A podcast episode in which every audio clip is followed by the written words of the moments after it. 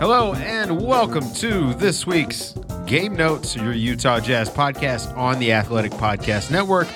I'm Dave Dufour, joined by my guy Tony Jones, who again makes this show possible. What's up, Tony? No, you make this show possible. It's true. Actually, that's true. The, the show Like, wouldn't exist why? without Why you. are we? Why are we even capping right now? Yeah, like, seriously, you make this right. show possible.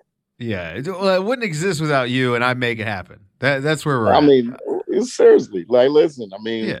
we're here. We just got finished watching. Uh, for for the University of Utah fans, we just got finished watching uh, Tyler Huntley show out, and now we're ready to talk some jazz.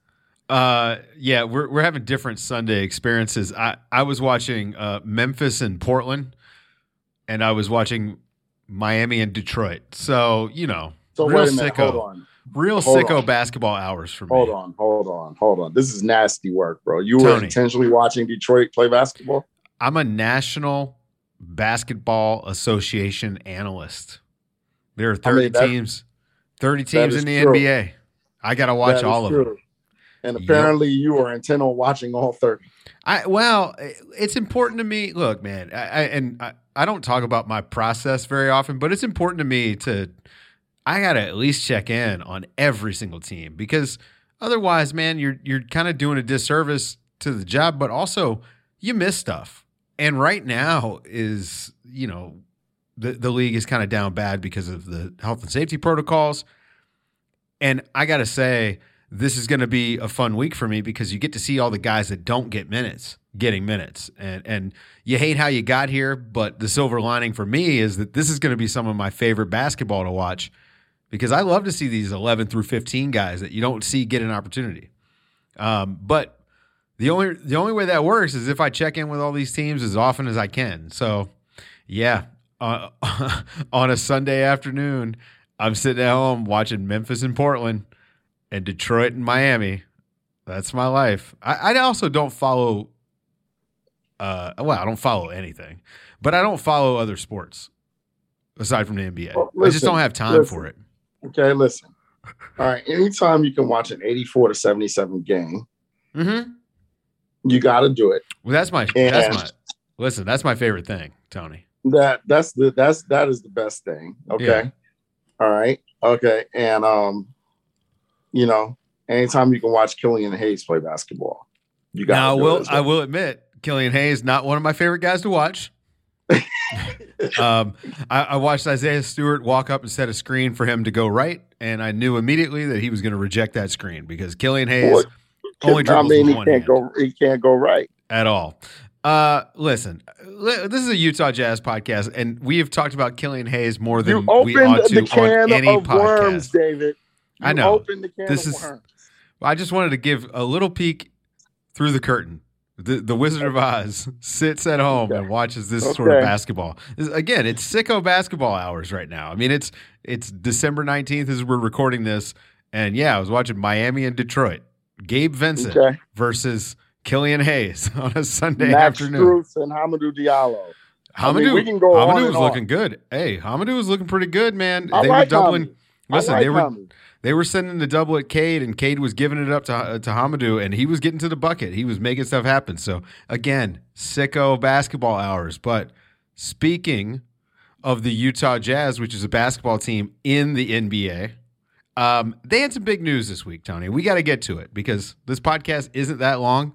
Um, people want to hear us talk about this Danny Ainge hiring, and uh, it sort of came out of the blue.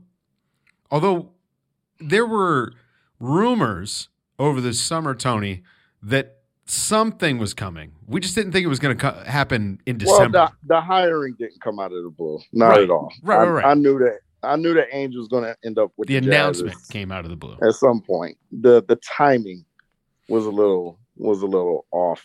I mean, you know, you don't see you don't normally see a hiring of this magnitude in in in December. Um, you know, plus I thought that um, you know, I I I, thought my motive thought was that you know G- general manager uh, Justin Zanik was was uh, um, going to I don't want to say get the year, but um, I, I, knew that that there was a chance that he wanted the job, and I, and honestly, you did, I didn't really foresee Danny Ainge um, being hired. Listen, he's either either whatever way you look at it, he's either the number two or number three three guy in the organization right now. He's the CEO of Jazz Basketball. He's the alternate governor. Um, and for those who have been asking this week, the term alternate governor means that if Ryan Smith, uh, the owner, can't sit in for the Jazz on the owners' meetings, uh, then Danny Ainge is, is the representative for the Jazz in, in the Board of Governors meetings. Um, so Jim Olson is the CEO of the business side. And then you get to, you know, Justin Zanik, who, who runs the day to day. And, you know, the, the point was clarified that this is a bigger, Danny Ainge was hired uh, to a bigger role than uh, than Dennis Lindsey had when he was with the Jazz. And Dennis Lindsey had uh, a huge role with the Jazz. So, you know, this this is this is pretty, you know, it's pretty monumental thing. I mean, you know, Danny Ainge, uh, he he's going to run the, the basketball side. So, you know, Justin Justin Zanik is still going to um he's still going to be uh, the guy when it comes to to the day to day. But you know, everything has to go through Danny Ainge's desk uh, if a decision is going to be made. So this alternate governor title that that Danny Ainge has, there's nothing like it in the league. It's it's essentially the ownership. Yes, proxy. they create they created the title for him. Yeah, yeah. Um, so I, I think it is safe to say that we don't really know how that's going to work. I, I, I think it is important that you you've noted that the board of governors meetings that that Danny Ainge is there's a good chance that he's going to be the Utah Jazz representative in those meetings. Um, you know, what sort of effects do you see him having? Like, I mean, you know, you, you teamed up with Jared Weiss and, and talked about how Danny Ainge is the right fit, or at least the Utah Jazz are the right fit for Danny Ainge. Um, well, what sort of fit is Danny Ainge for the Utah Jazz? Well, I think the the the immediate um, the immediate impact is, you know, under under the Millers, the Jazz were, you know, I, I mean, obviously everything is about business, but you know that you know there were certain things that that you know, I could not see being done, certain trades that I could not see being made uh, under the Millers, um, you know, just because, you know, there's there's a kind of a, a family aspect, eh, for lack of a better term. And I think that that part is is gone under Ryan Smith and and, and Danny Ainge, um, and Justin Zanik um, to to be um, uh, to to be fair. Um, you know, so I, I just think that uh, I think that the Jazz will be, you know, they've always been an aggressive organization uh, in terms of, you know, being on the telephone and and and and looking for ways to uh, to try to improve their situation, and I think that that's going to be um, something that they'll they'll do um, in the next two months leading up to to the trade deadline. Um, I do not expect um, that the Jazz won't have conversations uh, on the trade market. We'll see if anything materializes. Um, you know, so that that's that's one thing. The thing that I want to see is that, you know, what what you know, how does this all work for the Jazz? Because I think the front office has a lot of cooks in the kitchen. Um, you know, Danny Ainge is really good at what he does. Um, Justin Zanik is really good at what he does, and you know, people like you know Bart Taylor, you know, he's really good at what he does as well. So, you know, there are a lot of there are going to be a lot of voices in the room, and there, you know, there's going to be a lot of uh, perspective. So, you know, the the question with the Jazz is, you know, in terms of the front office is, you know, how do they take all of those perspectives? How do they take all of those voices, those unique voices, and and and and mesh it into one voice and, and make um, make the the decisions that they feel are, are, going to be right for the franchise. So okay, so we know that Danny Ainge is going to be at the top of the org chart.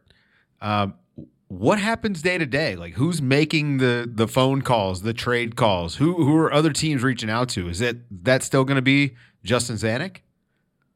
Or for any of the other 29 teams that want to make a trade with the Utah Jazz, hit Justin Zanik's line. Okay. That, that's what the Jazz said. So, you know, call Justin. He's he's the guy that that that you know is authorized to talk on the behalf talk on behalf of the Jazz when it comes to to any any prospective trades or any prospective day to day opportunities. Um, and you know, and, and and I think that that you know Justin's done a r- really good job at that. I mean, you know, getting Ru- Rudy Gay in free agency, um, you know, the the Hassan Whiteside uh, free agency signing looks like a heist at this point because uh, he got him on a on a on a veterans minimum. Um, you know, so you know, Justin's done a good job in terms of uh, building this roster. Um, you know, so I think that uh, Ryan Smith and, and, Danny Ainge are comfortable uh, with him in his role, uh, and and you know he's going to continue to be the general manager going forward. Well, let's talk about what Utah's been doing on the court. And Tony, as we're recording this, they're on a two-game losing streak. And listen, you're going to lose some here and there. That happens throughout the course of an NBA season. And and let's let's be honest, the two teams they lost to is the Spurs and the Wizards. It was a back to back. You could you could say the Wizards are a feisty team and they've been pretty good. They've just struggled a little bit lately and caught them on the second night of a back to back. the Spurs lost a little bit worse, but also Spurs have been feisty lately. They no longer look like a team that's tanking. Are these two losses something to worry about, or or can we write them off as ah the schedule is tough and any given night in the NBA, you know, you can just get beat. No, it's it it doesn't. It just reinforces what we already know, right? Like the Jazz are um, an almost historically good offensive team. Um, they're a championship contender. Um, you know, they have two All NBA talents. They're one of the top. They're one of the best five teams in the league. If you catch them, um, if you if you catch them in a playoff series where you have multiple dynamic ball handlers, uh, they're going to have trouble defending it. And that's that's basically that's basically what those two games, um, you know, they that's just what it reinforces. Um, so you know, there are a couple of trains of thoughts. Number one, um, San Antonio really diced them up. You know, Pop was incredible, coached an incredible game. Um, they spread the floor. They, you know, they let Dejounte Murray, Keldon Johnson, and Derrick White just, you know, absolutely go to work. Uh, they were picking on some guys, uh, some of the Jazz guys defensively. Um, you know, basically, Pop just everything that Quinn Snyder does to teams, which is, you know, find find a loose thread and just pull on that loose thread through 48 minutes. That's what Gregg Popovich did to the Jazz on Friday night. He found, you know, a, a loose thread, and you know he just went back to that loose thread uh, time and time and time again, and um, it, it was, you know, and, and it was eye opening because, you know, it, it, just tells you that the Jazz still are not great uh, defending at the point of attack. Now, the things, now the context is that this is an older roster. It's just not going to defend well uh, over 82 games. You know, the there are going to be nights where the legs aren't there, and that that's just that's just what it's going to be. Um, so as a result, they're going to take some losses over the course of the season, where you're just like, yeah, they probably shouldn't have taken that loss. And then, you know, obviously, you know, the, the second night of back to back, Bradley Beal just absolutely went to work on them. The Jazz didn't have legs late. They didn't have Mike Conley. So not only did they not have the legs, uh, you know, big chunk of their offensive efficiency uh, was in street clothes, so they couldn't, you know, outscore the Wizards. They would have had to stop the Wizards, you know. So, I mean, Quinn Snyder said this guy's not falling, and to a degree, uh, to a large degree, I, I definitely agree with him. Um, but you know, if over the next two months, over, over the, the the course of the next two months, the Jazz can find somebody that can come in and you know help with uh, point of attack defense, they should probably look at that. Um, you know, the it, it's just it's just a reinforcement of the one weakness that we that we know that they have, um, but it doesn't you know it doesn't knock them down a level in terms of in terms of what what what we what we thought that they were. I mean, this is the same team that just won uh, eight games in a row, so it'll be interesting to see um, how they play on Monday against um, uh, against the Charlotte Hornets, and you know, and, and, frankly, how they they approach the next five games. I think it's five games until they have the Warriors, right? So, um, you know, it's, it's about to get real because um, January, you know, it's the Warriors twice, the Spurs twice, the Lakers, the Nuggets twice. January is going to get real for the Jazz in terms of the schedule. And this is more of a playoff problem than a regular season problem because over the course of a regular season, you're going to just win the majority of your games because of how good they are. It's about the next level and getting to the next gear. And well, I think we've seen flashes of it defensively, but the truth of the matter is, Tony, that it is a roster issue at this point. I, I think your your point about it being an older roster is legitimate. They're just not suited to deal with some of these high volume guards that the league has. And I'm not sure that there's a guy out there for them. That's the that's the biggest problem, Tony. It's like, you know, we'll probably do some trade stuff in the new year because this is a team that needs to make a deal. Like they really need to make a deal if they're legitimately trying to make a finals run, which I think they should be. But I just don't know who's out there for them, Tony. Have, well, have you put the, any the thought into it at all? The, the the thing for me is that you know this is the best chance that they've this is the best team they've had since 1998 this is the best team. It's a it's a better team than they were last year. And the, to me you know just this window is just not going to be open. Um you know maybe you get a two year window out of this but most likely it's going to be a one year window.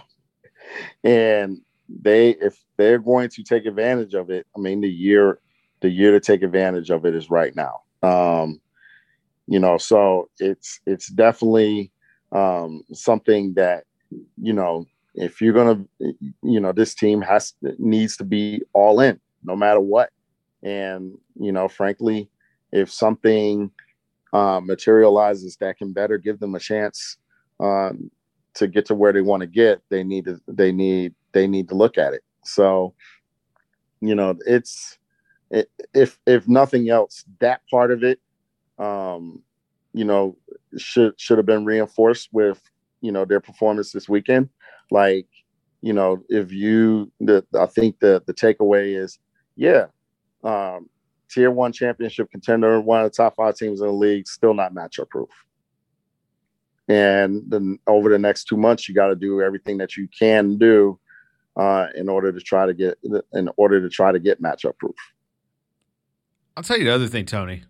They gotta they gotta win at home.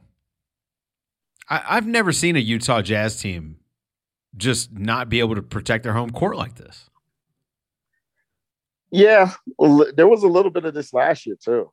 Like, but you know, there. I mean, this is this is this has been extreme. What is it? Uh, so, couple of back to back losses at home this season. I mean it. It's it's odd, Tony. Yeah, and it's not like they're getting. It's not. I mean, they lost a home game to the Pelicans.